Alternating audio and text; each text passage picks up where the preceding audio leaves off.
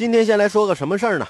今年八月，公安部啊把七个地区列为了全国第一批地域性职业电信诈骗犯罪源头地，并进行了专项整治工作。其中呢，江西省余干县因重金求子诈骗被列入其中。那余干县警方也因此开展了为期一年的专项行动。余干县石溪村李家村被称为重金求子诈骗村，在全国其他省份还有不同的变异啊，或者猜猜我是谁的电信诈骗啊，或者是 PS 淫秽照片敲诈呀，诈骗村的花样迭出啊，也是让这些村啊现在是臭名昭著。不过一些诈骗村啊，并非消息闭塞、交通不便而造成的穷山恶水，继而出刁民。互联网宽带等信息化基础建设早就达到了诈骗村的最后一公里，但这却成了诈骗者的新兴工具，甚至还有过诈骗村通过网络的繁忙程度要超过美国的金融中心华尔街的传闻。手机虚拟定位、变声软件等需要 IT 操作功底的广告，那更是刷到了诈骗村的角角落落。虽然啊啊。听着有些可笑，但是多少验证了诈骗村对于网络技术的高度依赖。同样是对网络的高度依赖，淘宝村就完成了互联网的产业链模式，但诈骗村却把它当成了坑蒙拐骗的工具。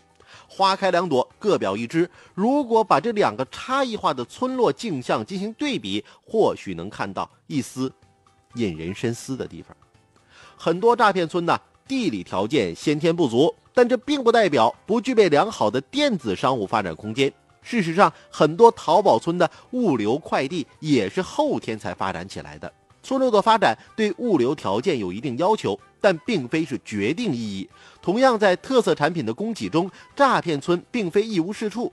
比如，余干县是全国水产畜牧基地和全省渔业十强县、全国商品粮基地县。辖下的诈骗村，如果走绿色食品的电子商务路径，也一样是可以靠山吃山的，都有不错的网络基础。但诈骗村没能成为创业致富的淘宝村，关键在于部分村民走出去之后的人生分叉。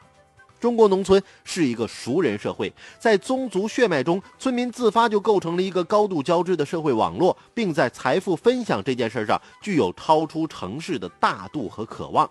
事实上，不管从淘宝村还是诈骗村走出去的村民，都有衣锦还乡的意义愿景。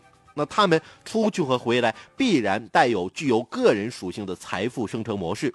互联网给了他们相同的借力点，但结局却有。云泥之别，诈骗村是畸形的，也是短命的。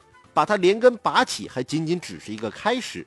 那农村有着对创业机会和经济福利异乎寻常的渴求，对他们的扶持和帮助乃是必不可少的。但更为重要的是，让村民具备时代发展所需的法治意识和鉴别能力，让懂法者成为一村一品的带头人，这才是啊基础之本。